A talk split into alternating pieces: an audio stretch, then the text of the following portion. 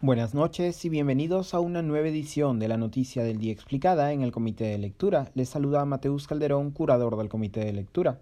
Tras la muerte del cabecilla del grupo terrorista Sendero Luminoso Abimael Guzmán a los 86 años debido a una neumonía bilateral mientras purgaba condena en la base naval del Callao, el debate sobre qué hacer con sus restos sigue abierto. La vicepresidenta y ministra de Desarrollo e Inclusión Social, Dina Boluarte, fue una de las primeras en solicitar la cremación del cadáver de Guzmán, dado que, la cito aquí, no debe de haber ningún lugar donde se le tenga que rendir homenaje a ninguna figura. El ministro de Defensa, Walter Ayala, también indicó que, cito, a título personal, creía que el cuerpo debía ser incinerado y arrojado al mar, una posición que comparte el ministro de Justicia, Aníbal Torres. Torres, no obstante, resaltó que la decisión final corresponde al Ministerio Público. Aquí lo estoy citando. El Ministerio Público debe considerar que este no es el fallecimiento de una persona cualquiera. Antes de entregar el cuerpo tiene que analizar muy bien si hay otra posibilidad de eliminar todo vestigio del cuerpo. Minutos antes del cierre de esta edición, Torres envió un oficio a la fiscal de la Nación, Zoraida Ábalos, sugiriendo la cremación del cuerpo de Guzmán, argumentando que, cito, para este sanguinario grupo terrorista, los restos de este delincuente es un símbolo de su insanía y buscarán enaltecerlo y homenajearlo.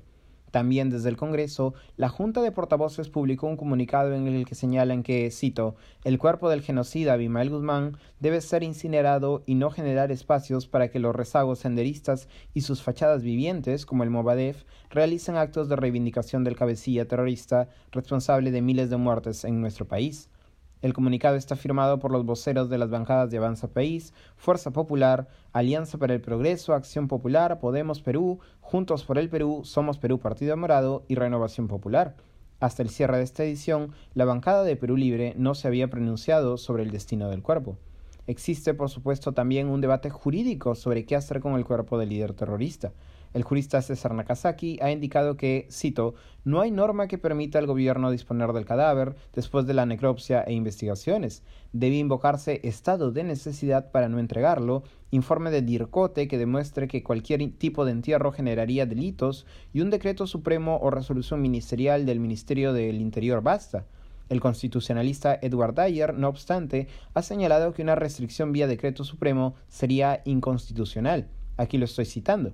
Toda restricción a derechos fundamentales se hace mediante ley. El Tribunal Constitucional ha reconocido el derecho fundamental de los familiares, incluso de terroristas, a la sepultura. Él recomendó analizar el caso del llamado mausoleo senderista. Este caso se refiere al mausoleo construido por familiares de miembros de Sendero Luminoso procesados por terrorismo y asesinados durante la matanza de los penales de 1988, cuyos cuerpos habían sido devueltos en el 2016. El mausoleo, ubicado en Comas, fue demolido a finales del 2018. Elena Iparraguirre Carabedo, número 2 de Sendero Luminoso y esposa de Abimael Guzmán, emitió un pronunciamiento público ayer vía una llamada telefónica irregular en el que exigía que se le dejara identificar el cuerpo del líder terrorista. Iparraguirre, la familiar directa viva más cercana de Guzmán, fue trasladada a un penal de máxima seguridad tras conocerse de las llamadas irregulares. Ayer, Iris Colchado Quiñones, quien formó parte de Sendero Luminoso como mando militar y purgó condena por el asesinato del coronel PNP Manuel Tumba Ortega, señaló poseer un permiso notarial que la autorizaba a recoger el cuerpo de Guzmán. Este permiso fue rechazado por la justicia peruana. Al día de hoy no existe un protocolo sobre qué hacer con el cuerpo del fallecido terrorista. Esto ha sido todo por hoy. Volveremos mañana con más información.